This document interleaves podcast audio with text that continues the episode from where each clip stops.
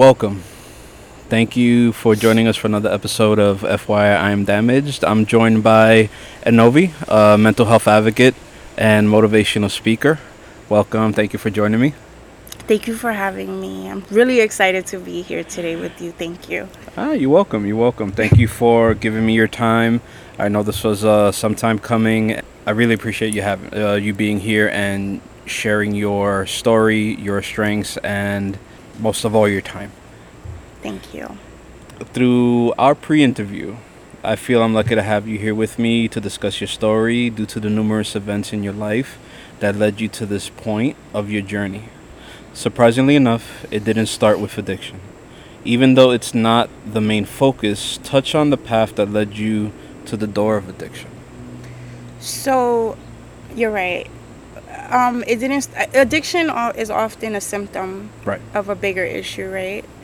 And um, addiction has always been a thing going on in my life from little, from mm-hmm. teeny tiny. I was really overweight, so that was there, and then family and genetics. My father, you know, was a pretty bad alcoholic, eventually losing his life to cirrhosis of the liver. Mm. And my mom's side of the family having a lot of alcoholism. So, you know, I definitely had some stuff go on. My dad was pretty abusive to my mom, mm. and I was there for a lot of that. Mm-hmm. And then my grandmother, my father's mother, actually told her, like, I'm not, like, I love Ennovy, that's my granddaughter, but I'm not dealing with you because they had a really good relationship. But right. she threatened her, like, I'm not dealing with you. You're gonna keep dealing with my son, he's treating you terribly, and and it's it's hurting your daughter, you know. Right. And that kind of encouraged my mom to leave him. Mm.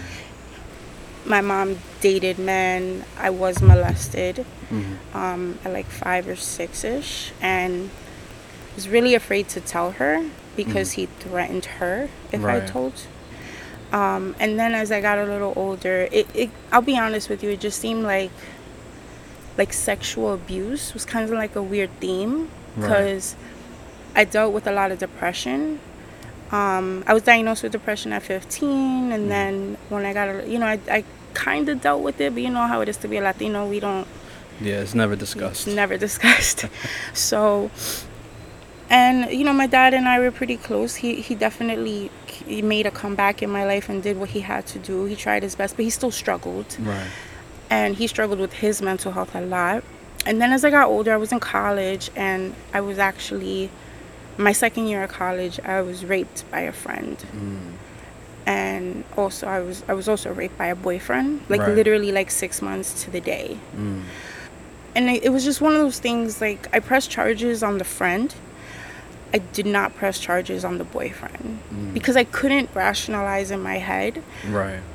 I, I don't know. I just I think I, I made it right somehow because that was my boyfriend. Mm-hmm. But I sat with it. I sat with this like self-loathing. I lost a lot of the weight. Then I was having a lot of like pains and mm-hmm. aches and stuff, and, and, was going to doctors trying to figure out like well, what's going on. And um, come to find out, I was diagnosed with Sjogren's syndrome. Mm and they started to prescribe me pain medication. Now, for those who don't know, what's what's that? So Sjogren syndrome is kind of like a sister to lupus. Mm. So it's an overproduction, obviously, you know, of the white blood cells, but it affects like your moisture. So you get this intense pain in the joints. Mm. Um, it, it, affects your eyes, your teeth, a lot of like your bones mostly. Right. So it's very painful at times, and you'll swell and it's just incredibly painful. It, it can be really painful. So th- this feels like like a slow, kind of like a slow snowball of everything that's yeah. happening, and you're basically getting hit left and right and up yeah. and down, and now with this full body pain, I'm guessing yeah. it's just oh, you just slide right into something else. It's funny because I didn't want to take medication at first. I wouldn't take it. I was very against taking it I had a really bad breakup, and I would realize that when I was going through something, I felt more pain. Mm. I, I kind of was able to put that those two things together. Right. And I remember I had a really bad bad breakup. I felt pain like everywhere, and I was just like, I'm gonna take a pill today. Mm. And that I for a good seven years, I lived my entire addiction chasing that feeling I had that first time I took the pill. Mm. And no matter what drug I took, what drug I, I dabbled and messed with, nothing felt to me as good as that first time. And this was this which which opiate was it? That was Percocet. Percocet. Okay. And it, it definitely snowballed into Mhm. bigger things. And I, I I can I can sort of relate to a point because I've Crohn's disease and I have Crohn's disease and there was one time I needed surgery for it and there was something that the doctor prescribed to me was Endocet. Mm. So I'm guessing it was in the family of that. yeah. let me tell you something that i mean i have i have my own issues with weight my own issues with food and honestly i can tell you that is the only thing i wanted to to feel again so and that was scary and that was basically at the cusp of when people were describing the opioid addictions and the issues that are going on in the country and i said oh shit but it's the only thing that's in the back of my head of like I I want that feeling again. Mm-hmm. And um I was just fortunate that I just stayed away from it.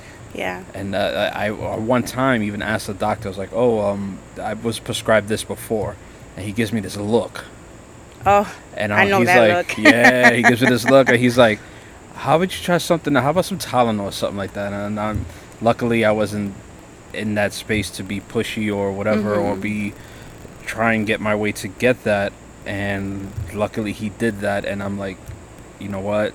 Said, let me stop fucking with this. yeah, yeah. And oof, but I, I know I that, that that that want, that beginning want, and uh, I did that. The doctor shopping. Oh my god. Oh doctor yeah. shopping. Uh, Yeah, so doctor shopping is kind of like well, so I this was a while ago. Mm. So now, you know, they have different things in effect, so they'll red flag you Right. and it's a world like not a worldwide, but like um I believe it's a US thing, but I could be wrong. But they have a system where when they enter your name into it, Mhm. It'll tell of any prescriptions you've gotten Oh, wow. anywhere and who prescribed it and Really? the number to contact. Yeah, that's now. Oh, wow. Before that wasn't an option. So I was able to go to this pain management doctor and Right. get Percocet and then go to the other pain management doctor and get Vicodin and then go to the dentist later on and get more Percocet. Like wow. and they'll give it to you Right. as long as they were different milligrams or different types of opiates. Right. So you can't like if I was your doctor and I prescribed you Percocet, I you can't go somewhere else and get Percocet, Right. you know, until a month later. But I would be able to give you morphine Wow. instead. Yeah. Really? So I would have just a ton of different types of medications at home. Mm-hmm. And um, towards the end of my addiction, when it got really, really, really bad, I was red flag. Like, wow. yeah. I remember one time I went to the the hot to the ER, and I, I maybe that was when this is in effect. This guy complaining about pain, all that, and we were in the ER. This he's paying doctor. I you know I need some stuff. Da da da. Doctor didn't believe him, holding him, uh, pushing him back, basically, just like wait there, wait, wait, wait, wait, wait, and then all of a sudden they're like, where, where's, where's the guy? he ripped the IV out of his arm and left the ER because they weren't uh, they didn't give him what he needed. He wanted some pain meds Yeah. and they were gonna give him some regular stuff. He's like, no, no, I need some other stuff. And they said, where the hell is he?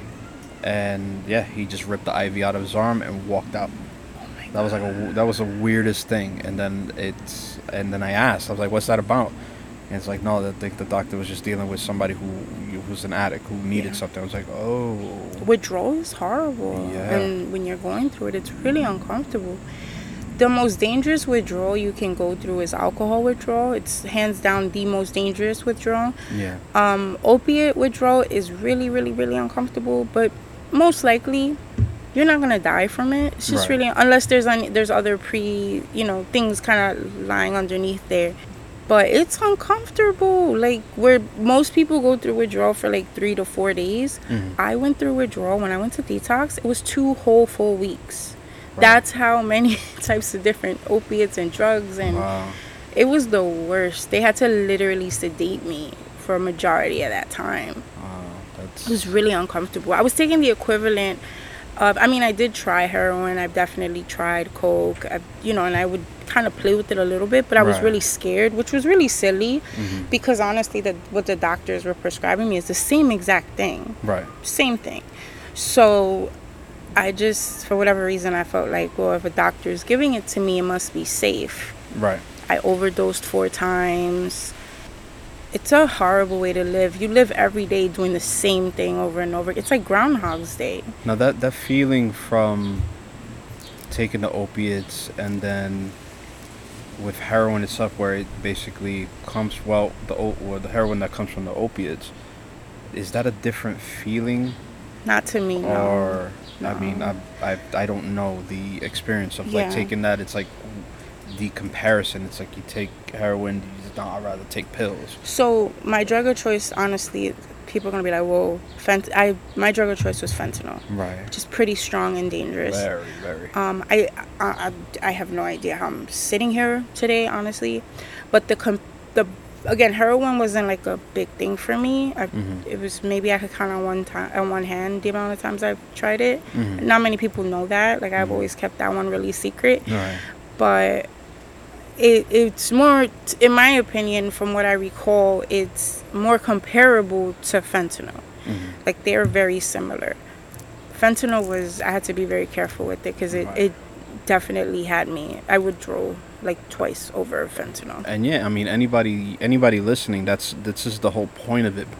Focus on somebody's strengths and what they go through, but touching on the journey and something like this, it's people think addiction is clear cut. You're addicted to something, you got to go through uh, recovery and then be strong about staying there, but this this journey is very complex. It's very it has many facets and it's not easy because you have a very complex situation. You can very have a very complex person, and those two complexities meeting each other don't always find a good outcome, Right. as we've seen with a lot of addicts. And you've been very fortunate because Yes. you're here. You know, Yeah. you're doing, you're living your life, and we're sitting here under a beautiful tree, a beautiful day, and you know, enjoying and um, celebrating life through the adversity that you did. And it's, I wanted to touch on, which I forgot to touch on in the beginning, because it's, it was just this was just a chance meeting Right. right.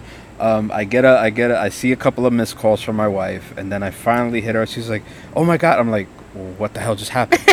she goes she, she goes to the pool, and I'm thinking something's happening, you know, or whatever. And she's with um, she's with Marena, which was uh, one of my other guests on the episode, and for the uh, the domestic violence, and they call me, and she's like, "Oh my god, I got I got the, the I have somebody for you for the podcast." And I'm like, what happened? And she's like, oh my god! And she basically goes through this thing of saying, she's like, this this lady thought. I, she's like, I thought this lady is gonna think we're crazy. She's she's we that we're stalking her. She's like, we're in the line with her. Um, and I think I think she was in the line with you at the concession stand. Yep. And then she took a. Uh, she was discussed like having a random talk with your mom. Yep. And then I think you guys sat next to each other Yeah. somewhere, and she's like, "Oh my gosh, she, she's this lady's gonna think I'm crazy. We're always next to each other. She's probably gonna think I'm stalking her." And then as her personality, her personality is, she strikes up a conversation with you. Mm-hmm. She's like, "Oh my God, babe, you know she's she's gone through this, she's gone through that, and I think she'll be a wonderful guest for the podcast." Uh, and I'm just on the phone like, "Uh huh, okay, all right." Um, I said, "Okay." So that's when you know information takes place, uh, exchanges, and you know then we have our discussions, our pre-interview, and then here we are. I mean, talk about that that day, and you know, I mean, big it- up to my wife, Yeah. It's like divine intervention, honestly. no, but that that you know, I have to just say, like, can we have a moment for your wife? Because she's amazing. She gets a lot of moments. she's she's the best. Okay, because we were on the line, and then um, a few times, uh-huh. and I was just like, I swear I'm not following you guys, and they kind of said the same thing. Oh, so you like- felt that way too? Yeah, I felt like I was following them. So I Oh. was like, I swear I'm not. I swear. And we just kind of had a laugh. And there was this beautiful young lady that walked by, full figured girl, but very neat, so Uh-huh. pretty. And I said to my mother under my breath, I wish I had that type of confidence. Mm. And she turned around, your wife turned around and was just like, And why do you not? Why- why not? And I'm just like, Wait, huh? She's like, If you want to wear it, wear it. It would look great on you. And just started Yeah. kind of like feeding my soul. Mhm. And that's when we started this conversation. And I was just like, you know, it's so funny you say that because I do motivational speaking and I needed you to, to motivate me right now. She's like, it's all right. We always it, we always give it, but don't take it, right? And I'm just like, you're dead on.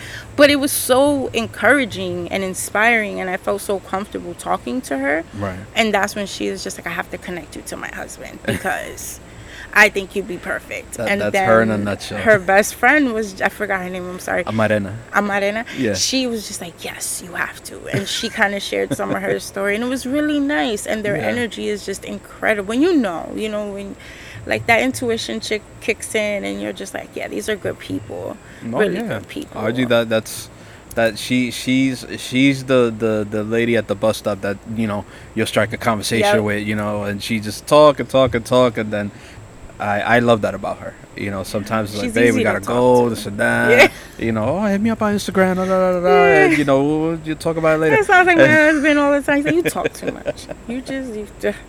So I completely understand, but she's just something about her is just so comforting, and I think it's it's both of y'all. You know, Right. it, it's just you guys are really comforting. The energy is amazing, and I'm just like, here's my life story.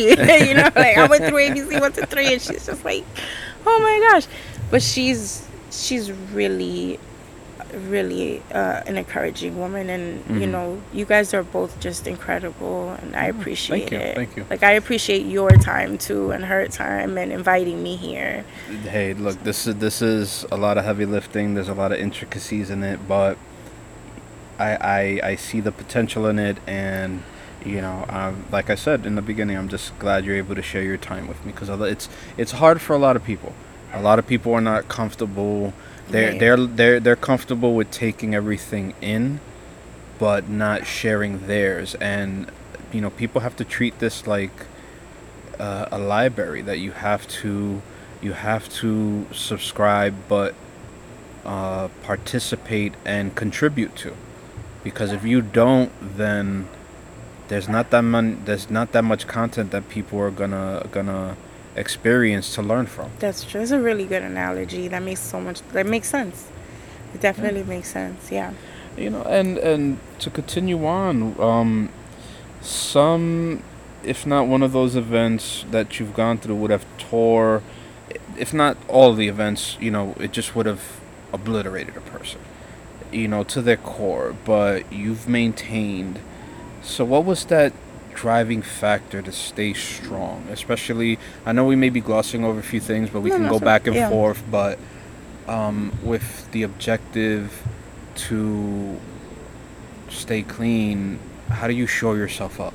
What's one of the things that just keeps you strong and keeps you away from things that is not conducive to a good life? That's a really good question. I, my family, Hmm.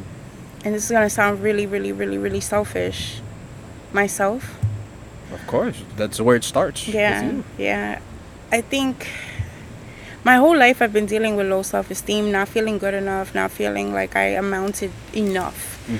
Um, my mom is a very strong personality, but I'm I'm kind of the person like even though I'm very happy-go-lucky and and I can strike a conversation with anybody, I love to help people. Right. I sometimes fade in the background, Mm. especially with the group of women in my family. They're very strong and very out there and very. So my mom has a very, very, very strong personality, and I remember growing up, she was always saying like, "You have to love yourself. You have to love yourself." Mhm. But engaged in behaviors that didn't always show that. So it was more like, and I knew what she was doing. Sometimes you have to do the whole fake it till you make it. But did she did she know you were watching, or she didn't realize, or she didn't realize you were watching to be like, I'm saying one thing, but doing another? I don't think she realized it. Okay. I think that I think we're also dealing with the whole idea of generational curses mm-hmm. and we're dealing with trying to change the paradigm and and really, you know, or tilted and, and try to make it different. Like even down to the man I married was nothing like my father. Right. The complete opposite. and don't get me wrong, I was the girl that dated the drug dealer. I was the girl that wanted to save the guy, you know. And that's the way my mom is. Mm. You know, growing up, I, I that didn't work. It didn't work. Mm. And I just always saw my mom kind of putting out more than she got. Right. I made a conscious decision like, okay, I'm not gonna. It's gonna sound weird. I'm not gonna go for this because this didn't work for me before Right. and or I would see certain traits in in a man that that was more like my dad, and I was just like, I can't, mm. I, I can't do this for the rest of my life. As oh head over heels in love, I was with this person. I just felt like I can't do this back and forth, this this insecure, this all of this. And my father told me these words once. Never go for a man that you are head over heels in love with. That is, and you're constantly like thinking about them and wanting them and all that. Right. And I'm just like, but isn't that what you want? Like the love, the excitement? Absolutely not. He was like, absolutely not. That's insecurity. That's fear. That's um, wondering what they're doing, wondering if they're thinking about you. That that shouldn't even be a thought. It should just flow. Right. You want to be with somebody who matches your energy and makes you feel comfortable mm-hmm. It makes you feel validated It makes you feel seen. And it doesn't have to be this over the top, crazy, passionate thing. No, you're right. And even even then, that that that takes a working up to. Yeah. Because people, their gears do need to match up, but then that syncing takes time. That takes learning. That Right. takes real love. Yes. and not just like how you said it's I, I I've the the infatuation Yep. Of Yep. wanting you don't want an infatuation with a person you want that love and through that love you'll find synchronicity and synchronicity you guys be on the same page whether it's like okay I'm taking out the garbage you doing the dishes this Yep. and that we sit down watch a movie you know Yes. when it happens but you know I and mean, you know, family people so- growing up Latina and Latinos, Yeah. like we're raised as women. You know, we're already on mommy track from three. You know, oh like my god you know we a cocinar, toys, a limpiar. that, You know what I'm saying? Like we we're already taught that. yeah And so I, my my instinctual way of life is to serve, Right. right? And to be submissive. And I was constantly going for these men that I had to serve and be Yeah. submissive to and realizing this is not working. There's an addiction in that as well Yes. you know it's that validating feeling Exactly. and the chase and the and then the trauma bond of it all. for all the people around a woman and it's like oh i have to show them that i'm doing stuff for my man and i think i mentioned it before in other ones where or we, i've just had discussions and a long time ago rj and i would be talking and and, and we would be at a party and i'm a product of a single family uh, a, a single parent household have to do for myself and then i told her i said i don't need you to i don't need you to do for me Right. I remember it was at a party once, and I hope I'm keeping true to what I said before. But they would tell her like, "Oh wait, he um, she she she she's the party monster. Forget it. She's dancing. She her she can complain that her feet hurt, but then she'll be dancing till everybody has to leave the party. Right. And you feel know, like you're talking about me and my husband. that, that- that's that's RG as well. Yeah. And you know, she she kills it. It doesn't matter, you know, because that that's her and that passion of hers to do that. Like I love and I admire it Mm-hmm. because you know, in certain points, I'm slowly getting out of it, but that's that that the majority of it isn't me, Right. and it's hard to to try and get that across and have her understand it. But she she she does understand it, and it goes back and forth. But the point is, is that we were at a party. I'm getting my own plate. I'm playing with the we we had our Oh. firstborn. I'm playing with the baby and doing this and that. She's dancing, chilling, having a good time, and they're like, one was like, oh, you know, oh, you, uh, he he got his own plate, Right. uh, and oh, he's he's he's playing with the baby. While all Mhm. like some of the women are like they're serving for their man, they're they're watching the kids, and the guys are just chilling and you know shooting the shit and this and that, Mhm. maybe dancing occasionally, and I think uh, I think one of her cousins was like, wait, he, he takes care of the baby, he he what you know, and Right. she's like, yeah, you know his That's his that's son. how he does. Right. That, that's that's him. You know, not a person like like I don't treat every every seat that I sit on as a throne. Like no, it's I I've always kept the the thing of 50-50. and then I seen that, and then you describing all that stuff. I'm like, wait, even even that's an an addiction that some of them, some of the these ladies prescribe to. To me, I find it as a shame, but hopefully they can see that and be like, you know, no, I'm Yeah. more than this. Like we have to, we have to hold this weight of the family. Right. And I learned what a true man is as I got way older and Mhm. as I got married. And I, I think I always thought that a real man was like possessive or protective, quote unquote. Um, will fight for you, could be loud, could be boisterous in your face, all of that. Um, will get upset if you go somewhere without him, what you wear, stuff like that. Mhm. But when I was nearing the end of my addiction, my husband, we had no money. He lost his job. I lost my job. He literally did deliveries because they didn't have like Uber as that yet, at, like at that time. So he was doing deliveries in different like pizza shops, and we're talking about he's an engineer, but it, that wasn't even a, a thing. Like Right. he did deliveries. He did whatever he had to do. If anything it was that was Right. legal, he did it. Mm. Where I was so used to somebody like, well, I need quick money. Let me go, you know, flip a few bricks and then I'll have a few thousand dollars or whatever. Yeah. He didn't do that. He worked his ass off, excuse my language, but he worked his ass off just to make sure that we were okay. Mhm. And as I got older and, and as as we grew together, um, you know, I started to really see that all that other stuff is not, you know, what a real man is. You know, Are you seeing this through your dealing with addiction, or this is post? both because I was Okay. in it Right. at the same, like towards the end of my addiction. I, at the end of it, I'm watching him kind of like do all of this to to make me okay and then make mm-hmm. our family okay. You know, because we had his kids. My son wasn't born at this time. I just saw everything he did, and it inspired me to also want to stop using. Nice. It, because I felt like, well, I'm gonna be okay. Yeah. Because that was what I was afraid of. I don't want to feel that pain because I was just so tired of pain. And don't get me wrong, my life wasn't terrible. Like there were times that were really fun and, and really beautiful. And Right. you know, I, I remember times driving with my dad, and I and I think of it all the time. You know, like where he was really silly and funny, and with Cinquito Nieves in the car and mm-hmm. banging on the steering wheel, and it was great. you know, we go to Six Flags, just him and I. We go have lunch every Wednesday. We had great times, but there were tough times, and I just saw the dedication that he had into making sure that our family was okay, that it inspired me. It, it did two things. It made me feel incredibly worthless because I felt like, well, I'm just a burden mm. on this man. Right. But he never complained about it. And then it also made me feel incredibly inspired mm. because I felt like he's not complaining about it. He'll let you know when he's bothered. he's that type.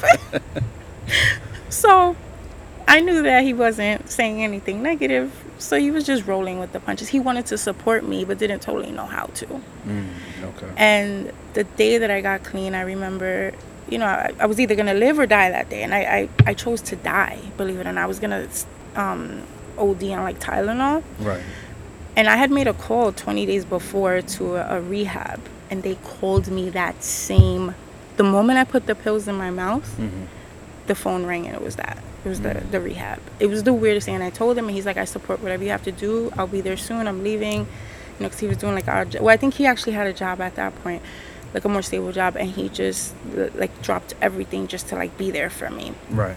And I think in that I learned a lot of what a what a real man does. And you know, it's not about the fighting. It's not about getting a quick money or going to jail and, and a real mm-hmm. woman doesn't need to hold down her husband while he's in jail like that's not even needed you know and it, it inspired me to get clean That right type of support.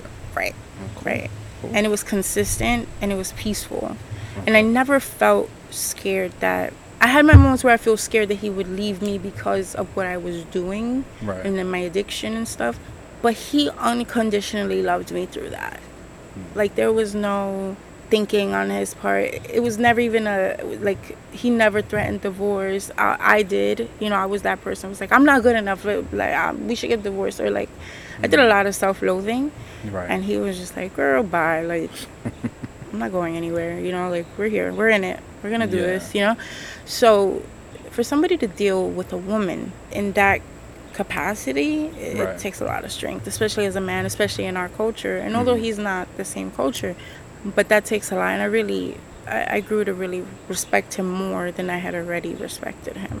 You know, No, that that's a, that's a beautiful thing. yeah.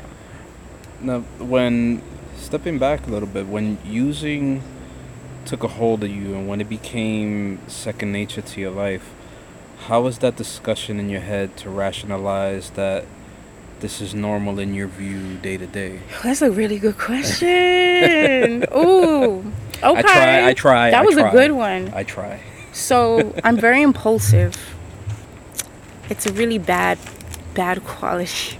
It can be good. It could be good sometimes, but I'm really impulsive. So honestly, the way I rationalized it, like every only child, I'm an only child. I don't have any siblings. I would just say, I'm gonna just do this. Mm. I'm just gonna do it. There was no complete rationalization. I think the most rationalization I did was, well, a doctor started giving it to me Mm. Right. right? So I was constantly going through my prescriptions. I never lasted the whole month for the pain medication ever. Right. And you know, for me it was what I needed. I also used to get like pain induced seizures. So, cuz I would be in so much pain. Now looking back it was probably withdrawals. Okay. But they thought it was pain induced seizures and So they kept giving you more, yeah, more yeah, pain but I was going right through them a week, a weekend, and I'm when I tell you the it was a lot. Like I was taking maybe 250 milligrams of opiates three times a day. Wow. Yeah, yeah, it was really bad. I just did it. I, I just said, well, doctor started giving it to me. I don't want to have a seizure, mm-hmm. but I'm gonna do whatever I need, and I just I did whatever I had to do to get it. And that became your new normal. Yeah, every day I woke up to get drugs. Now, did you did you float the the line between functional and full blown addict? I think before when we were either you mentioned or we discussed that you function fine. To a point, um, so, I, mean, thought walk I us did. through that. Yeah. Yeah, I thought I did. Um, I didn't. Hmm. It was very obvious, and I didn't realize that at the time. Towards the end of my addiction, my entire life just revolved around it. There was no way you couldn't tell. It just it just became everything. I was so obsessed with it. Mhm.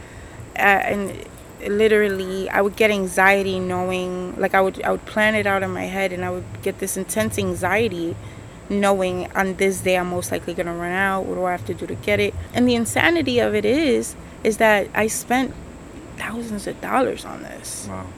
And the things that I could have saved for you know what I mean? Like that's just crazy. Looking back especially. How was that addition in your head? Where did you just stop and be like, wait a minute, I spent this much on this much and this time and da da da. You it just is it incalculable or you actually hit a number or I've hit a number, I'm not ready to say it. It's Um, then- yeah, it's then- heavy.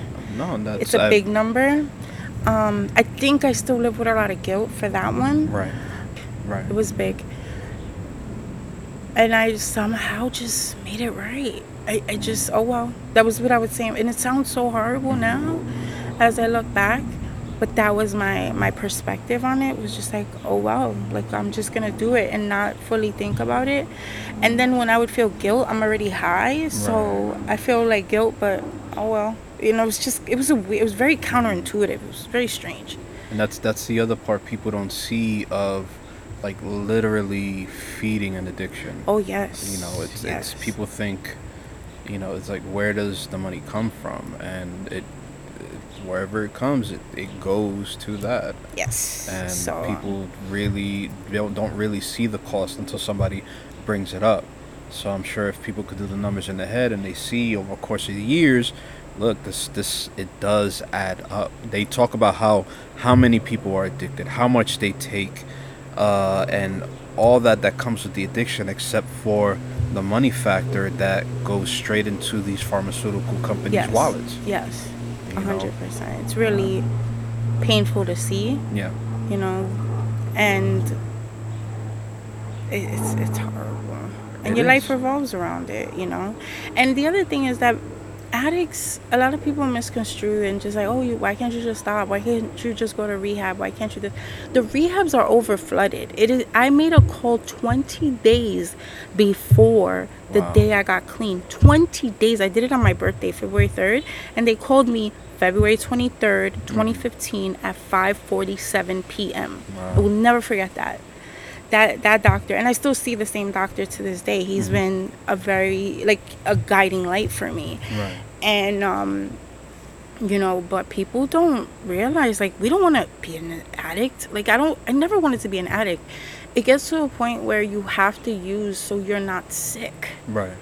so you know and people look at at, at people like us you know me and, and and addiction and we're just like why would you do all that? Like that's a lot you know Yeah. you're jumping through hoops. I'm gonna be honest with you the worst thing i did one of the worst things i did was stole my mother's rent money and helped her look for it. Wow. helped her with her. Right. like I, it's not here. Like and i still have a lot of shame about it you know and i've definitely paid my dues to her mm-hmm. you know but that was that was horrendous like how do you do that?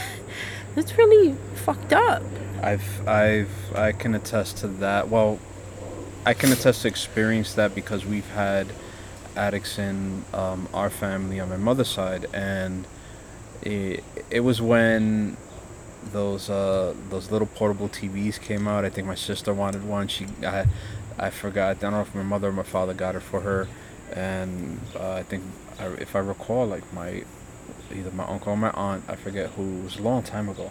Like they they stole it and they sold it for drugs. Yep.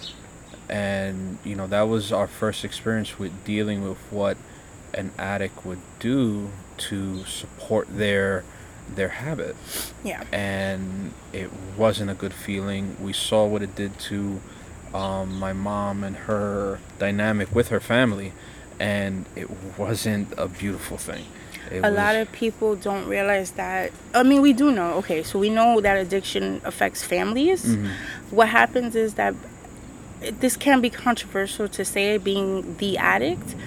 I don't believe it affects the addict the most. No abs- no you're right. Yeah i believe it affects the family more Absolutely. than anything. Yeah. Um as the addict we we get clean we get praised after we get clean. The attention is amazing because we feel so accomplished difficult. It's a difficult experience. But what a lot of people don't realize is that then the family is sitting there with all the damage that we've done right. right? And they feel like well i have to forgive this person because they're now clean. No you don't. No you don't. Hmm. You're it's it, i do believe in the whole idea of it it's good to forgive. It gives you the freedom but it's really important to to be able to identify the pain that you have right. in order to heal and move past it. And i don't think that any support system should ever feel guilty about that. And a lot of people do. Right. Because it's really difficult you know because i also was the the family member of an addict too although i was the addict as well my father. Right. You know and my father never really sat with me and was just like i'm so sorry for what i put you through. He never did that. I knew he was but you know mm-hmm. that was me and finishing college and studying psychology and having a case like you know like at this point in my life. But people don't usually do you feel he did it in other ways? My dad he was rough. So he was either really happy or really miserable. There was really no in between i think he tried to do it in the best way he knew how to. Right. He definitely made his apology on his deathbed. Okay. Literally the day he was dying um because my parents were still legally married although they were not together they were separated. My father literally held my mom's hand and told her i never stopped loving you. Like he was still in love with my mom. Wow. imagine that. Yeah. imagine living what 25 years give or take? Because when he passed away i think i was 30 when he passed away.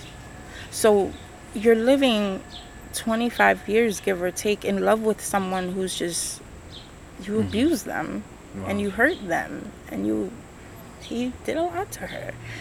And she never uttered a bad word about that man. I've always mm. respected her for that. Did did, did it it it's a it's a weird dynamic where that type of thing a person deals with. Did that going through that and him making his apologies on his deathbed did that take more of a toll on her, the apology, than the actual abuse that his addiction made him do, or just it was a product the what he did to her, which was a product of his addiction. Like, how was she able to manage that? Nobody focuses on that side. Right, it's true. So did she ever confide in you like the apology fucked me up more than the abuse? So I think that she actually was really grateful for the apology. I think it did a lot for her. It fucked me up. Mm. I felt like, what the fuck? You gonna do this now? Uh, With all the time we had, you gonna do this now? so she reconciled with it, but you couldn't. I didn't. I Oh. couldn't. And um, I was really mad at him Mm. because I felt like, how could you do this? My son is a year and a half. You're barely in this child's life. Now you're leaving. And um, I've done everything for you. Wiped this man's ass. Lived with him practically. Mhm. And now you're going to sit here and apologize to us when all you had to do was stop doing this. So here's the weird part. When I, I'm very contradictory, I'm saying like addicts don't want to be addicts. Is we do this because we feel like we have to do it. Right. But as a child to an addict, I felt like, well, why did you put me through that? The difference, and here's where I tried to shift in the generational curse. What I went through was my son never met me as an addict. I was clean two years prior to him. Right. And I'm really grateful that I was able to do that for him because he'll never know that woman. You know, she's dead. She's totally dead. Okay. But my father, I knew that. Right. I, I, and he's dead. He's totally dead. And I don't feel like I'm better than my dad in any capacity or below him. It's something like that. It was just something that I chose to do knowing what I went through. Mhm. But I, there was a long time I felt really angry at him. But I, I, I tend to be the kind of person that tries to look at the positive side of things Right. more than not. And I wanted so badly not to be mad at him. I, I really wanted to just perceive it in a more positive light. Mhm. But I was really mad. I was just really pissed off. Like, you're doing this now? Why couldn't you do this before? Right. You know, but he ended up in that situation because he stopped using and drinking when my son was born Mm. because he wanted to be there for my son. Right. So I, I felt like that was one of the greatest acts of love my father could have done. And um, I guess that goes back to the question of has he ever really apologized? I think that was probably his showing or, or his attempt to show that he was sorry. Mm. But I, I Okay. you know, when he died, I felt really mad at him about that because I was just like, why didn't you do this sooner? You know? Right. And then my mom is sitting there like, oh, you know, he said sorry, you know, and I'm just like, Maybe that's what she was waiting for. yeah, I think you know she Yeah. needed that though. He wasn't good to her. He was horrible to her, and she mm. never, ever, ever uttered a bad word to him. I had no idea what went on. I knew what I saw. Right. Um, a lot of stuff I don't remember. I remember one incident that was Mhm. really bad. Um, he, you know, he he tried to kill me. He tried to kill us both. He threw a lamp at the the wall. Long story short, he threw a lamp at the wall. He did that on purpose, and um, he admitted that. And the lamp shattered, but one of the the pieces of it was kind of like sticking up, Yeah. and I landed on it Mm. so it pierced me you know my mom just grabbed me and, and had to run you know we lived on gun hill Yeah. so she literally ran um, with one of the people that we lived in the building he was a police officer ran all the way to montefiore with me Mhm. and thank god you know but it was scary you know so he put me through a lot but you know when um my son was born he definitely showed me like i'm gonna try and do this differently Mhm. and I, I was grateful for that. It, it, meant a lot to me, Okay. you know. And he, he did what he had to do to get himself back in my life and and take those steps. And it wasn't always great. He Mhm. he was a piece of work. Yeah. He de- dealt really badly with his mental illness.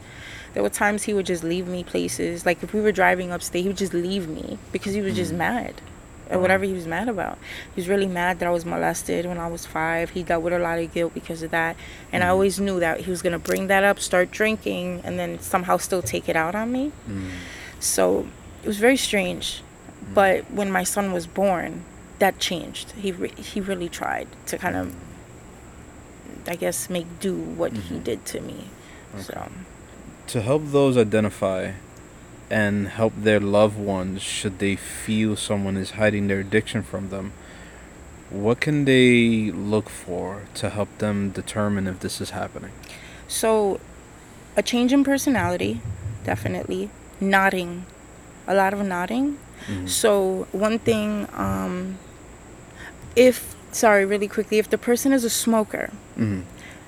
one thing you can look at is if they smoke in the car or like in certain areas, check for cigarette burns around Mhm. because what happens is that they're nodding off and they'll probably have a cigarette in their hand and it'll burn down and it'll fall. Not the addiction of regular smoking, but No, yeah. what there's just smoking, but they're an addict, and then you just see burn marks everywhere. Right. Oh, because they're nodding because of The drugs. yeah. Yeah, but usually the cigarette intensifies that high. Gotcha. So a lot of people who don't even smoke like that, but they use drugs, will start smoking Mm. because it intensifies the high. But you'll start to notice around them like burns in their shirts, like even cigarette burns on themselves, their hands, Mm, really. um, burns on the the seats, the car, always the car. And also the act of if they're not a smoker and then they start smoking. Yeah. Yep. That that's uh, that's you're saying that's a byproduct. Yeah, Of- not of- always, but Right. Okay. what I've seen. But if you see a person who's never smoked in their life and then And all of a sudden they go through some shit and then wait you're smoking now Yeah. and then I see this then okay that's a good. Yeah, um, uh, very dramatic weight loss. Mhm. um there's this okay so there's a weird thing that happens like your skin looks like gray Mm. it's weird so it's i can't even explain it but you'll be able to see a difference in their skin tone and a difference just in like how you can almost see the veins in their hands Mm. you know and always the age old track marks Right. so, and it looks they look like little mosquito bites with like, you know, like a little um. Vein coming from it or something like It that. could be yeah. or or like a mosquito bite with a tiny little scab right in the middle of it, Mm. and Okay. that that's a track mark, and you'll see them around in the between their toes, their fingers, Mm. because they're trying to hide it. Right. Um, even in their neck sometimes. Oh, but the wow. biggest thing is the track marks, the nodding, weight loss, even personality.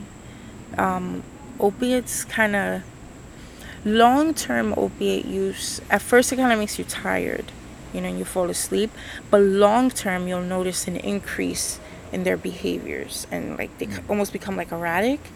Um, it, it really affects your mental health drastically. Like sort of like in a manic type of sense Yes. or yeah. okay. Like almost like bipolar, but not. right. Not in the. um, not so much like, because not in a mania of bipolar, but Mm. just like excited, like Mm. like ADHD type. Okay. That's probably a better. Gotcha. Okay. And the other thing that is very strange, sugar. Addicts. Another any- drug. Right, right. um, when we use opiates, you need sugar. Mm. I don't know why. Usually, it's like the fruity candies, the sour candies, the Yeah. the um, Starburst, stuff like that. A lot of um, drug addicts who use opiates need sugar, and that also, I believe, if I remember correctly, the reason why is because scientifically it increases your high. Sugar kind of has the same effect; it binds to your opiate receptors. Mm. Okay. So you know, it kind of just makes you feel like, you know, and that that's like why you know kids get a little hyper when they eat sugar. yeah. Hyper on top of that yeah. addiction. It's I'm sure. But if you notice them, yeah. you know, eating a lot of candy, Right. and you're noticing other stuff, you're like, okay, there's something going on here Mm, for okay. sure. And if you ask them to do a drug test and they get offended, if you're not hiding anything, you shouldn't get offended. True. Especially on that point.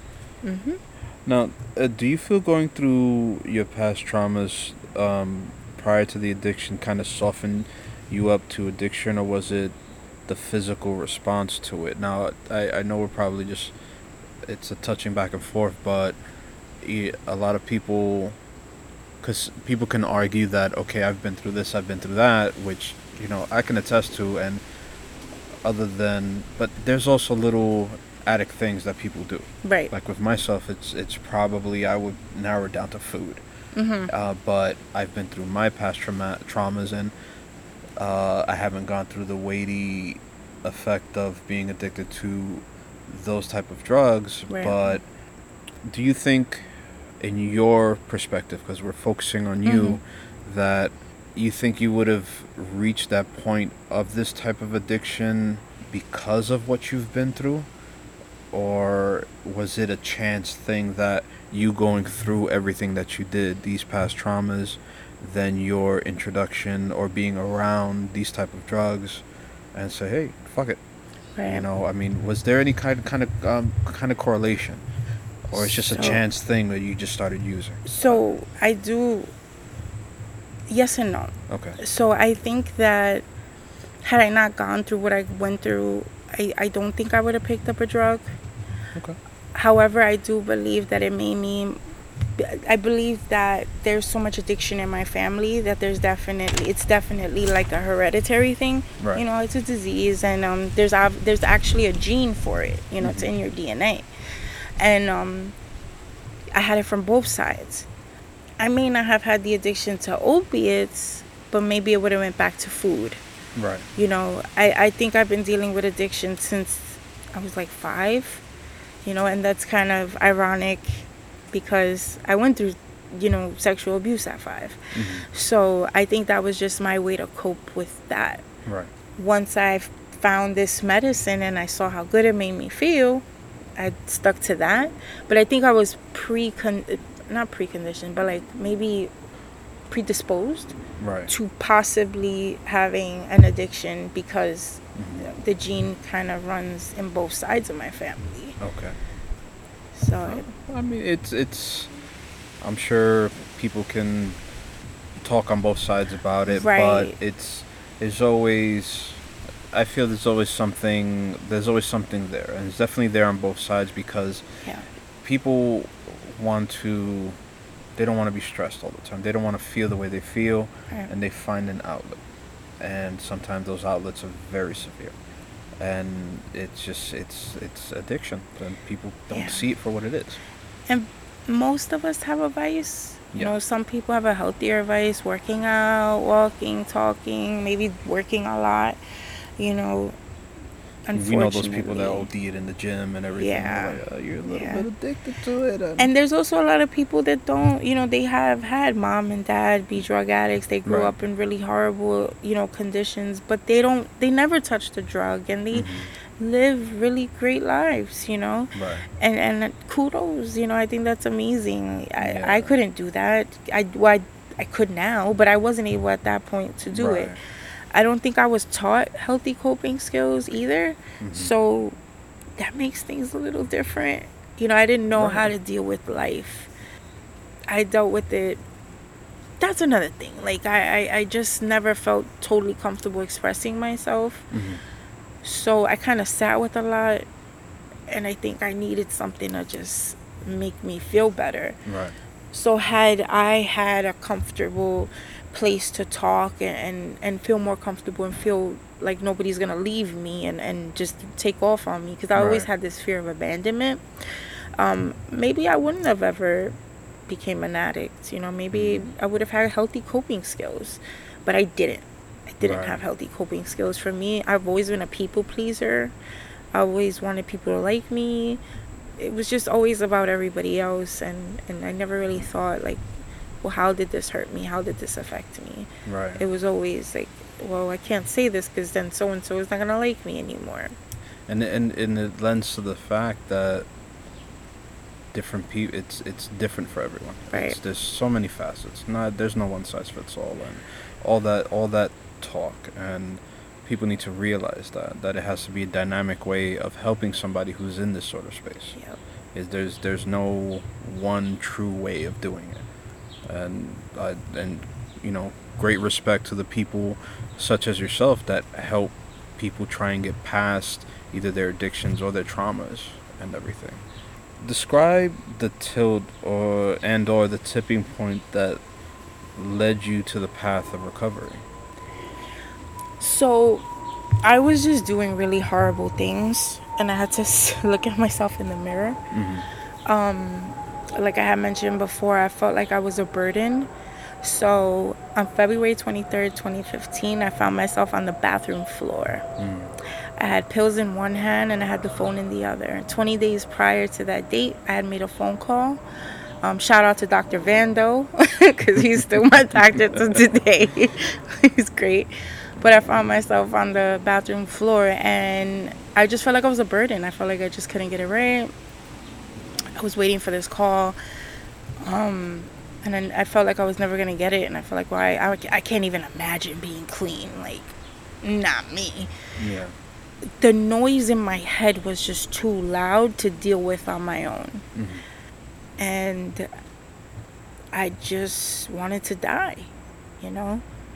So I stuffed the pills in my mouth that day and I was about to swallow, and then I got that call. I think when I started this, I didn't think it was going to be long term. Um, I, I fully expected to find a better way to use. Um, I was trying to find a way so I wouldn't run out of my medications and a better way to use, you know? Right. I just kind of kept taking each day as it came. And I woke up one day and I have seven and a half years sober, you know? That's awesome. and um but i think what really started that process was you know i think we had had our second or third miscarriage i really wanted to be a mom but i wasn't being even a good stepmom or wife um, it was really selfish i only thought about myself Right. But I also had a lot of self loathing. And it's very strange. Like, you're not doing anything productive, but you hate yourself. And I just felt like I wasn't making any positive contributions into the life of my family, my mom, my dad, my husband, my step my stepchildren. And I felt like they would be significantly better without me. So that all that that just ended up to that tipping point of you doing that, but then you're getting that call, and Yeah. then from then on there, that started the yeah. Okay. Now, how how important is and you touched on it before, but maybe you can expand on it. The the how important it is the support to someone beginning in that inception of being serious about recovery. I think it is the most important thing you can receive. A lot of people use because we feel alone. Right. We want to escape that feeling, like the noise in our head. I had a lot of consistent support. I'm really lucky. Uh, a lot of people don't have what I have or had even. Um, I had like an army and a tribe just kind of get together behind me. I was like, we're gonna do this when they knew I was serious. And you this know, is just family, friends, and family. Yeah. love. more but- so my mom, my husband, my stepdad. Okay. The, I think the most important thing when you're dealing with a family and addiction is go to Al Anon. It's really important because you can't tell that person you're mad at them just yet. Um, So so Al-Anon for those not knowing. Al Anon is a so it's kind of like AA or NA for the the family. Right. So you get to go and um, you kind of go by the seven the seven steps, the twelve steps, but you're doing it for family and support givers and caregivers of people Okay. in addiction. Also, there's a And- support group for those supporting those Yes, recovering through yeah, addiction. Oh, that's mhm. awesome. Al Anon is amazing, and it helps because so many people go through these experiences, but they're going through it alone, and you do need support. The support needs support. Absolutely. And it's really important with that too because when somebody is in recovery and they just stepped into it, you can't yet tell them that you're mad at them. Right. Although that's okay to be mad at them. So they can't hear that just yet. They need to hear all of the you got this. I believe in you. I'm to hold you. It's okay. Yeah. And in time I would actually say a year later, a year of consistent sobriety, then you can start to tell the person that they've hurt you. The best way I think to do it is to write a letter the day that they get sober. Right.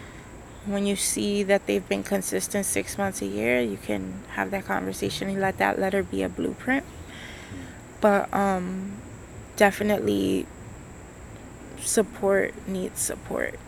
And Absolutely. just take it easy and be be kind to yourself and be patient with yourself. It's okay to be mad at the addict. Mhm. That's okay. There's nothing wrong with that. You have every right and you should be. I'd be very surprised if um you weren't mad at the addict. You know, I, I'd be very shocked. Right. You you have to be almost. You know, I'm not trying to tell people what to do, but it's important to feel that. You gotta No, feel these yeah, things. you have to. Do, that that's something that has to be put into light because Right. everyone, and it's natural for somebody to feel in a sense, and maybe I don't know if I'm using the right word, but to feel jealous that oh they're they're getting all the shine because they're but look what the fuck they did to me Right. you know Yep. and they're upset and and even though somebody might say oh no that's that's not something you should be feeling they should be supported and then they're not they don't feel supported. So that support for the support is amazing and people need to realize that if you're supporting someone that's going through something so hefty you know there is something there for you as well so that they could process and that's Yes. a, that's an amazing i think that's an amazing thing. Al-Anon has saved people because a lot of people, you know, a lot of people supporting people in addiction tend Mhm. to be um, like very empathetic people, empaths, people that are, are people pleasing, you know, and also the, the addict tends to be people pleasing. The, you're the same. It's the weirdest thing. So you're exactly the same. You guys mirror each other. And um, you know, at the same time, you're like, I'm, I almost hate you right now, but but I have to love you through this process, especially in early recovery. Early recovery is really tough for family members because you don't trust anything they say.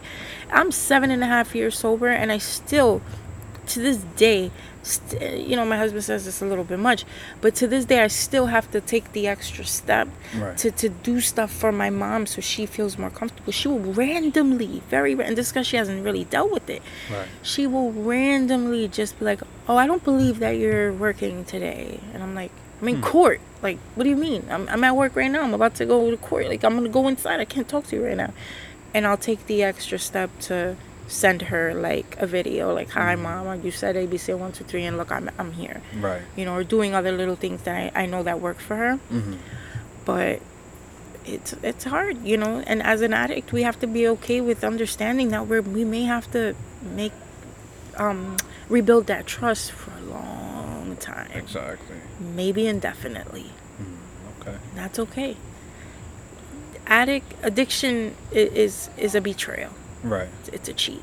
You know, you you betrayed the people around you because we do a lot of things that are that are horrendous. We lie, we lie, we cheat, we steal.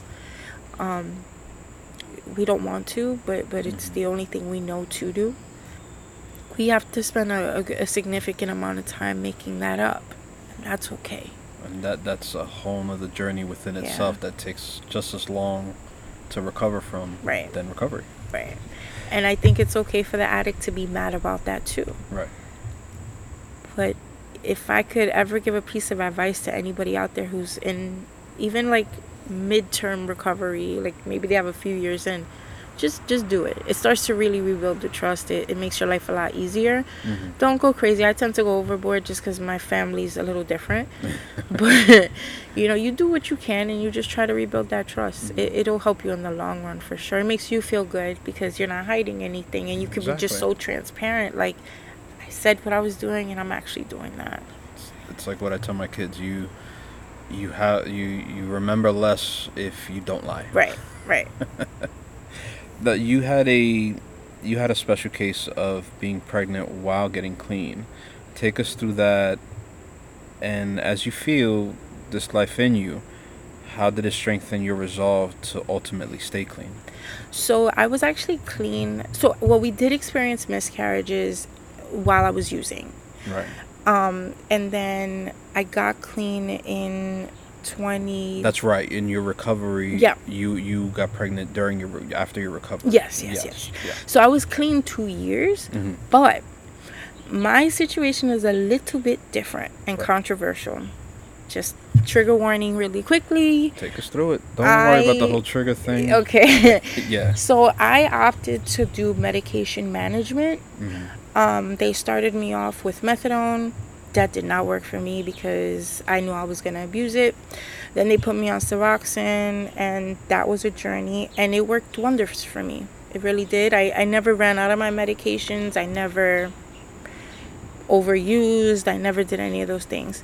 However, when I found out I was pregnant, things had to change. Right. So I was put on something called Subutex, which is not the best option, but it's it's healthier for babies. Right. And those nine, ten months, because my child just was really comfortable in my body for whatever reason. Just kidding, but he was not trying to leave.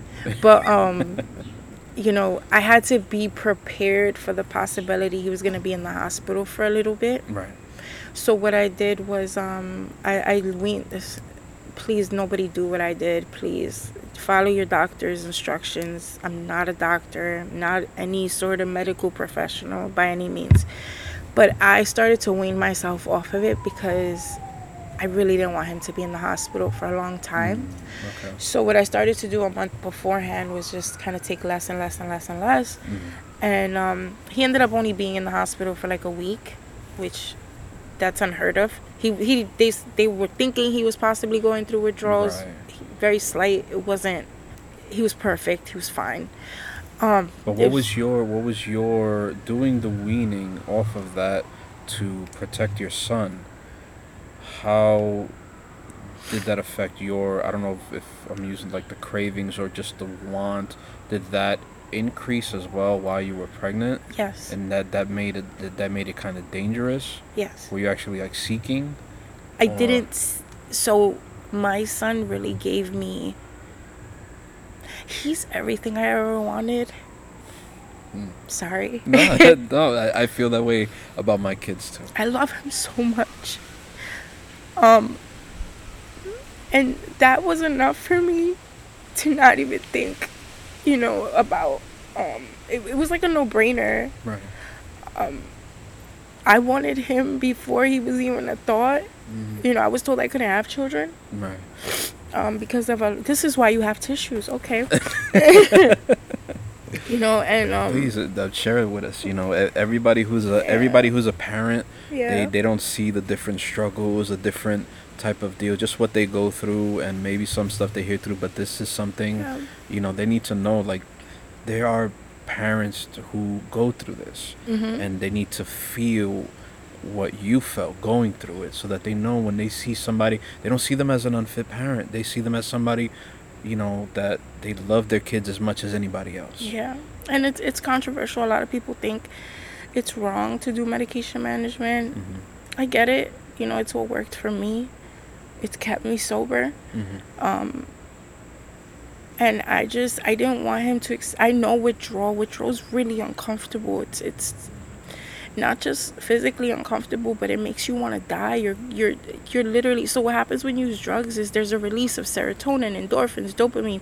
When you're going through withdrawal, it's literally completely depleted. You have nothing in you anymore. Mm-hmm. So knowing that my son, this little baby coming into the world, could possibly go through something that I've endured so many times Yeah.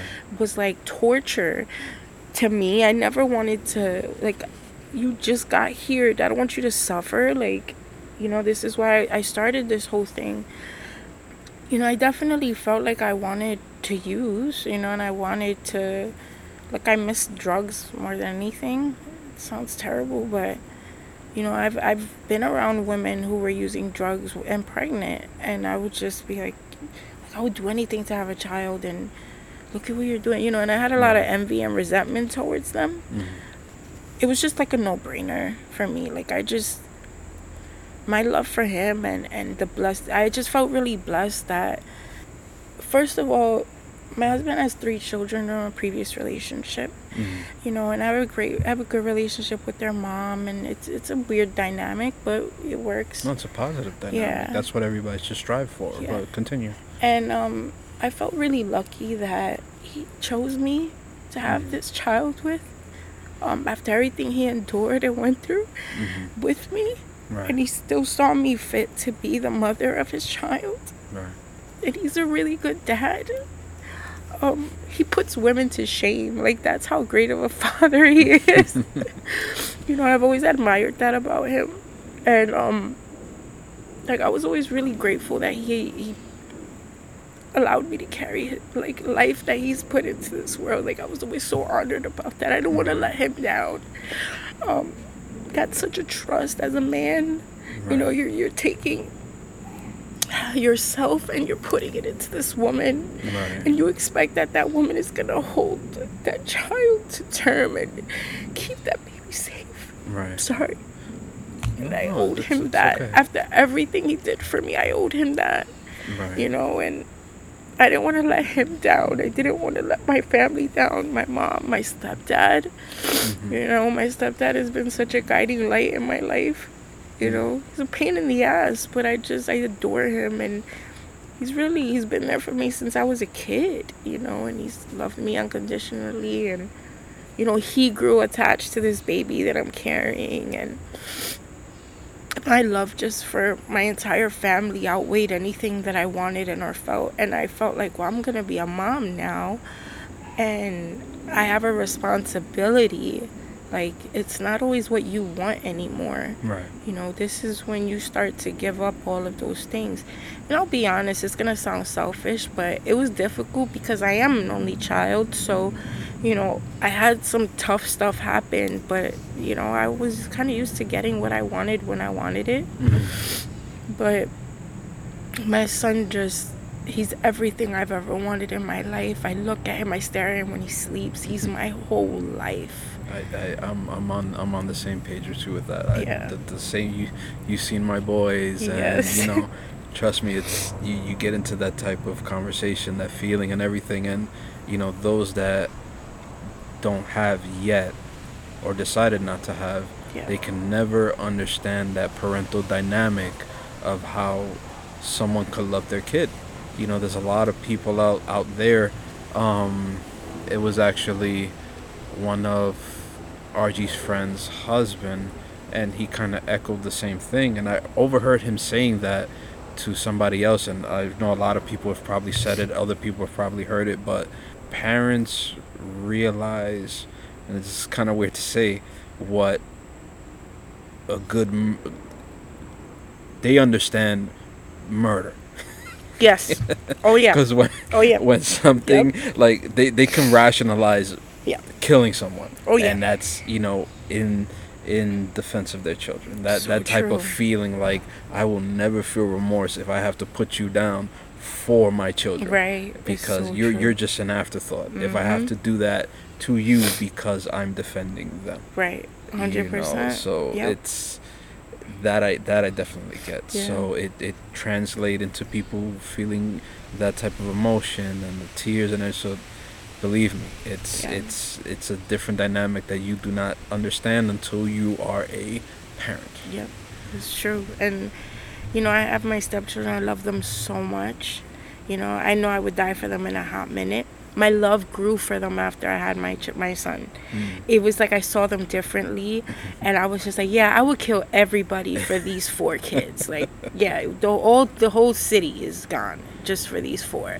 You know, so I completely relate to that. I just love them so much. You know, it's it's unconceivable. like it's just like insane. It's an yeah. insane type of love, and it's yeah. just. I will kill people. Yeah. yeah people, they, they, they don't un- like another parent understands that parent face. Like, yep. Are you kidding me? Like, you know that. Yeah. That, that wow.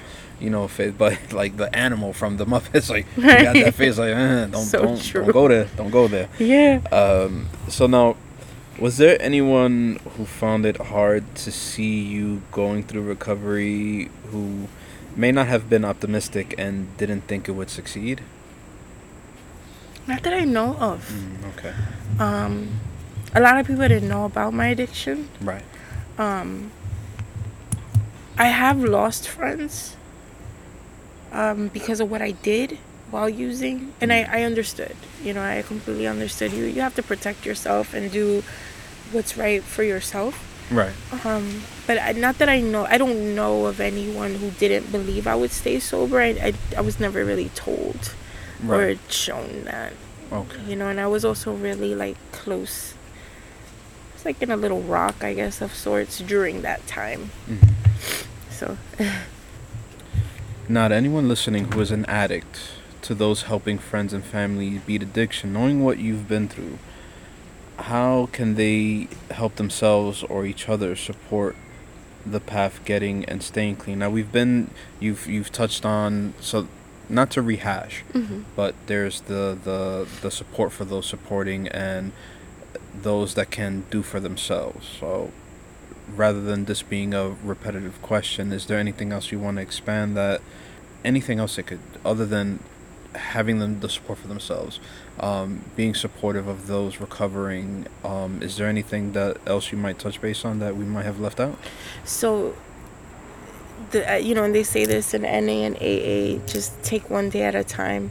I um, I heard this really good example once that you take a shower every day, right? Mm-hmm. But the shower you took yesterday is not valid for tomorrow and the day before. Mm-hmm. So it's important to deal with recovery like that. Um, I'm gonna take a shower today and I'll take another one tomorrow because if I don't take one tomorrow, it doesn't mean the one that I took yesterday is gonna help me tomorrow. Mm-hmm. So you just kind of take it a day, a day by day process. Sometimes it's not that simple. Sometimes you may need to take it hour by hour, Mhm. minute by minute. Right. That's really important when you're going through, especially the beginning of your recovery, because you always feel like it's not ever gonna end, Mhm. but it will. Okay. You're just maintaining hope and staying patient with yourself, Mm-hmm. just taking one day at a time. That's great. That that's what all anybody can do Right. until they reach their goal. Hopefully. It's important though not to like focus on tomorrow. Mm-hmm. You know, my sponsor used to tell me that. I was like, oh, but what about? And she's like, yeah, I need you to stop thinking about what about tomorrow or later or tonight. Mm-hmm. Just focus on right now, you know, because we don't know what's going to happen tomorrow. We're not thinking about staying sober tomorrow. We're thinking about staying sober at this very moment. Right. It helps you live in the moment and the present. Mm-hmm. That's really important because as addicts, we become really overwhelmed with uh, remember like focusing on am I gonna have enough drugs for tomorrow? Am I gonna have enough drugs for next week? You don't want to keep doing that. We're done with that lifestyle. Just Mhm. right now, Right. just right now. Now, when you feel your son can understand or process your journey, would you share that with him? Yes, yes. I never want him to meet that woman, but I definitely want him to know what I experienced. So, you know, I'm in the process of writing a book at the moment. It's Mhm. called Letters to My Father. I didn't really have like a support for my father's addiction. Mm-hmm. Um, and that is kind of like um, the the process of what I went through through my father's addiction. But one day, my son is gonna pick up a book and be like, "All right, what happened here?" you know. So I think you should know, especially because um, you know I do a lot of speaking and you know I, I'm kind of a little bit out there and, and if you type my name up, stuff will come up. Mm-hmm. So I never wanted to be a situation where he's like 10 or 11 and people are like, well, your mom was a drug addict. And he could, you know, what I want him to be like, she sure was. she sure was. And look at what she's doing now. Look at what we got now. And, you know, that's what I want. Right. And, um, cause kids could be mean, you know? So I want him to be able to just be like, yep, that was my mom and this is her now. You know, I think it's important that he knows who I was, Mhm. but not who I am today, but how I got here. No, it's great. Yeah. Now you you've talked a lot about how your husband has supported you. How does he continue to this day help you maintain your successful sobriety? he doesn't hold grudges um which i think is just you know i had to learn that from him Mm-hmm. he doesn't hold my past against me you know in, re- in regards to recovery Mm-hmm. it's, it was something we he always said we Right. um it was never like you have to go through this or you're you're going you did it or it was more just we're going through this Showing the you know he was always yeah. my partner he Nice. was never he never just left me out to dry Mm-hmm. he probably had every right to do so so yeah And has he done anything in addition to, even though it can be considered that, but you know, helping a loved one, you know, strengthen a recovering addict, the support is there, absolutely. As you said, you know, we're doing this together. He showed that. And strengthening somebody who, at a lot of times can be weak, strengthening them through however way possible, as long as it's in a positive way. Now, is is there anything you could think of that he's also done to strengthen you as well, other than the support? Because people need to know. A lot of people, when you when you talk to somebody and they're dealing with somebody who's dealing with this, there's not that much of a good roadmap other than Yeah, saying you know being there for them. You got to be there for Mhm. them. Like how the fuck do you do that? Yeah. You know, I'm dealing with somebody who can be difficult. That nobody's the same. Right, right. So the support's the support's not always going to be the same. So anything you could expand on that can help, you know, realize that hey, look, you know, support is support. Right, right. He's very proactive and he's somebody who's very um like if you tell him I want to be a world famous singer, songwriter. He's going to find a way to make sure you become a world famous singer, songwriter.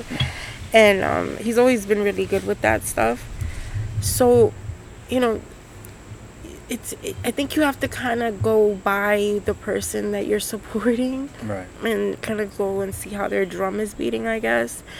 Um, with him specifically, he went to meetings with me. He mm. went to therapy sessions with me, even though he wouldn't go in, but he would sit outside and wait just to tell me or show me he was there rather than, you know, physically have to, like, I'm here, you know. Yeah. For him, it was more about the showing. Even the little stuff, like, he's had in his phone, he, for the past seven years, he's had my anniversary. And every anniversary, he literally has a countdown to the next one and the next one and the next one. And it's those little things, like when you celebrate the small things, Mhm. you know, it, it's it's really endearing and it, it makes you feel good. That first year of recovery, he would tell me, "This is the amount of days you have in sobriety. We're almost here Awesome. at this amount of time." And the first year, he made it just like incredible. It was Right. so. It was like we had a surprise. He had a little cake for me. It was really nice. He baked it. Um, he got my whole, the whole family involved, you know, and it just made me feel like, oh wow, you really see that I did this, you know, and and I always say a lot like he saved me, and he'll be like, oh no, you did that, you did that, and I do believe that I owe him a lot in Right. in regards to my addiction, but he's very quick to never take the credit, ever, ever, ever. He will never take the credit. He's Mhm. very quick to just be like, you did that. I did not do that. You did it. Right. I still believe that he saved me. That, and that's a one. That's a wonderful thing to have in your life. Yeah. What is what is a must a person getting clean should hold on to to not lose faith that at the end of the road is a new life to live. The worst day in addiction. Mm-hmm. Whatever your worst day in addiction is, remember that. Like harp on it. My worst day today will never compare to my best day in addiction. Mm. That's how horrible addiction is. Right. It is like hell.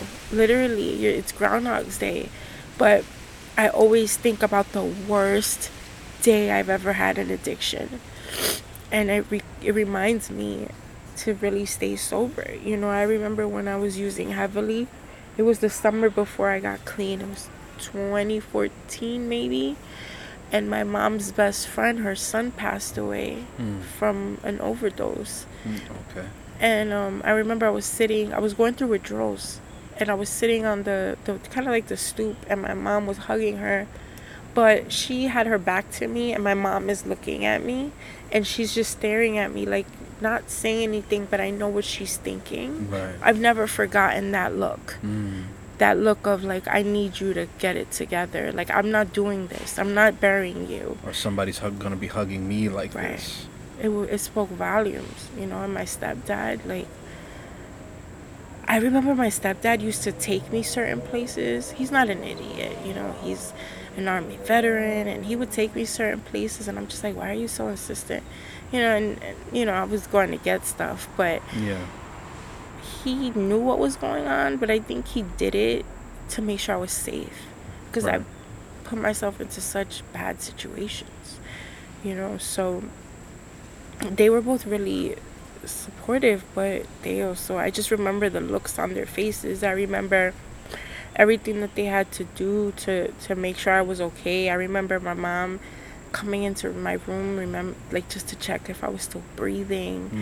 Mm. Um, my stepdad would literally lay with me a lot, Right. like when I was still living at home, and um, put his hand on my back to make sure it moved. Like he was scared, you know. Wow. And you know, I didn't live with my my dad obviously, but my stepdad really was really scared for my life Right. you know, and he definitely did a lot. But I think what keeps me there is remembering the worst day in addiction and remembering the looks on their faces and that pain Right. that they endured.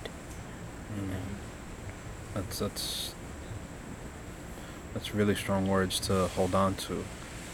And I'll never forget the look on my mom's face that day, and I'll never forget the disappointment in my stepdad's eyes right. when I walked back to the car that day.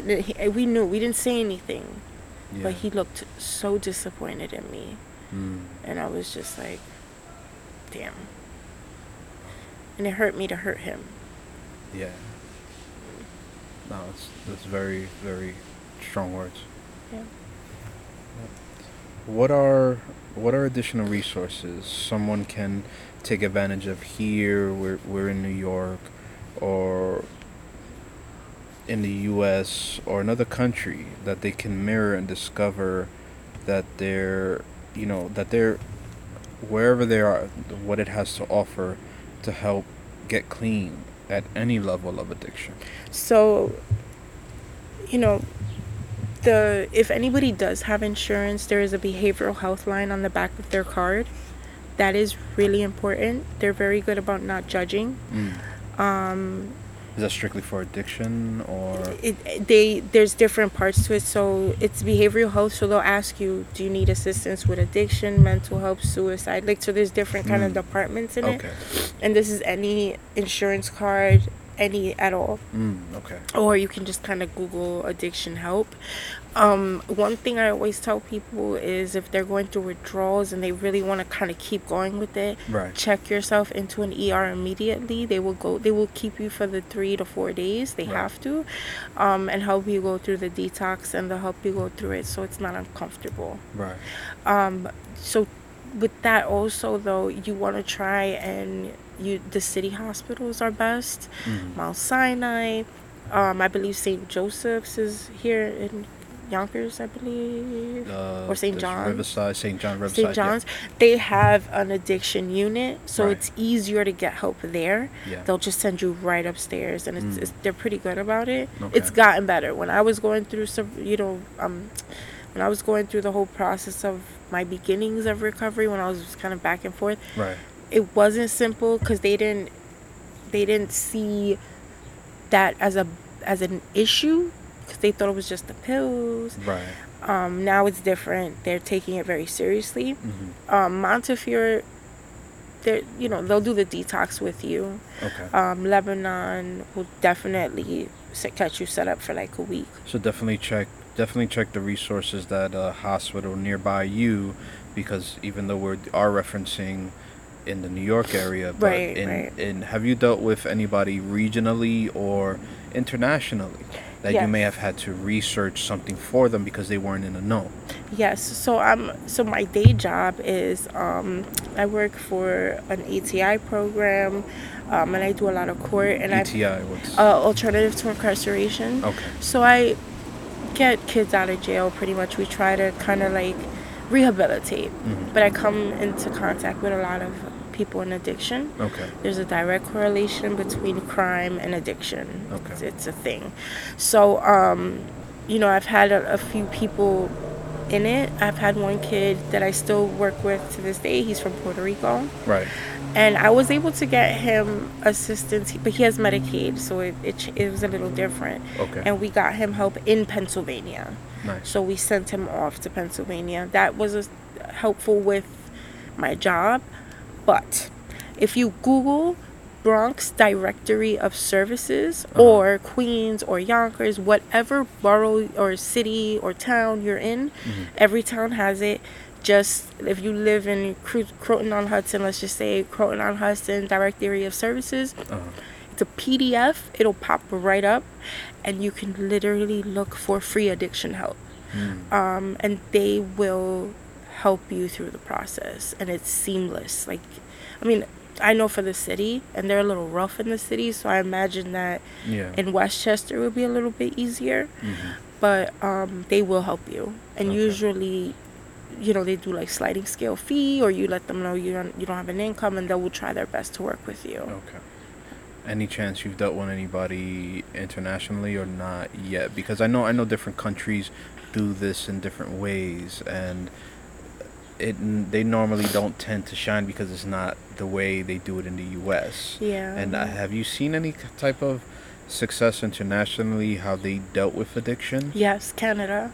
So Canada deals. Um, actually, I was doing like mentoring Uh-huh. with a young lady from Can- Canada. We kind of connected through an addiction group. Right. So, and we still keep in contact. She's been sober for five months now, which I think is Mm. amazing. I wish I could share her name, but you know, um, but they do it very differently in Canada and Right. a lot of European countries as well. They do it more of in a harm reduction sense, where Okay. you know, in the U.S. we're more like cold turkey stop or medication management, which I swear by. But Mhm. in um, Canada, they they prefer harm reduction, so they have locations where you can actually go use Mm. safely, and um, they have case managers and caseworkers that help you slowly decrease. Mhm.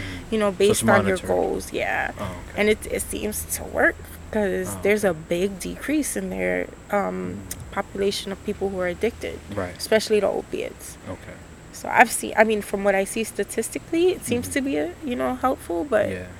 I don't live in Canada, but you know, from what I see, I, I I'm, think I'm sure the working. numbers can be easily looked up. Right, right.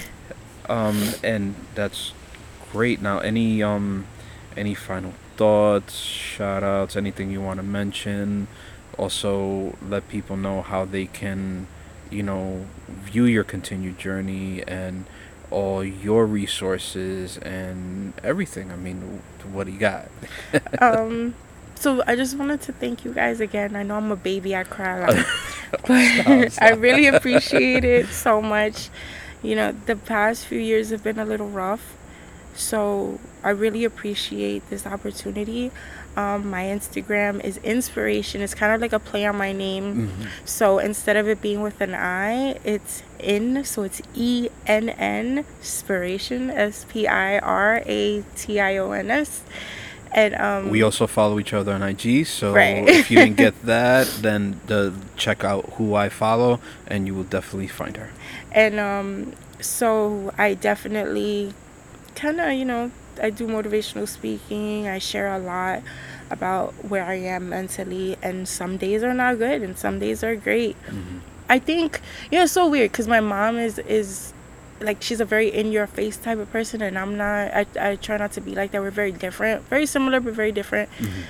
but one day she had told me um that somebody had asked her like oh how are you so open about sharing your experiences and, and about your daughter Mhm. and she said I don't know I just like to you know change people's lives through the power of testimony Mm. and I ran with that and that is my mission statement changing people's lives through the power of testimony awesome. you know so um but definitely follow me on instagram you know i'm on the journey this is a journey that never ends Mm. you know when once you're in addiction you're always in addiction but once you're in recovery you're always supported in recovery Absolutely. and um sorry i'm so emotional but i feel really blessed you know i always tell people that if god or or you know the creator whatever you know no disrespect uh, came down and was like, "Yo, Novi, I need you to do that one more time because we missed somebody that you could have helped." Like, oh man, all right, sucks. Let's do you this. know, and I'll do it. But you know, I I do believe that that we go through everything for a reason, and I've been really grateful to to have seen success in helping people and have been told Mhm. that people have changed their lives because of the things that I've shared. Right. You know, I think right now I'm on to chapter two, I guess, of my journey um, in recovery, and that's dealing with my father's death. Mm. And that's hard. Yeah. So that's what I'm working on right now. And, you know, my dad always told me I didn't think I could be a mom. And Right. he's like, it's all right. You're gonna you're gonna have the whole world is gonna be your child, Mm. you know. And I was like, all right, Dad. And I guess, you know, I always end off with a saying, and I do explain the saying in my Instagram. So make sure you check that out. But keep doing what you do, so we could do what we do. We got this. We certainly do.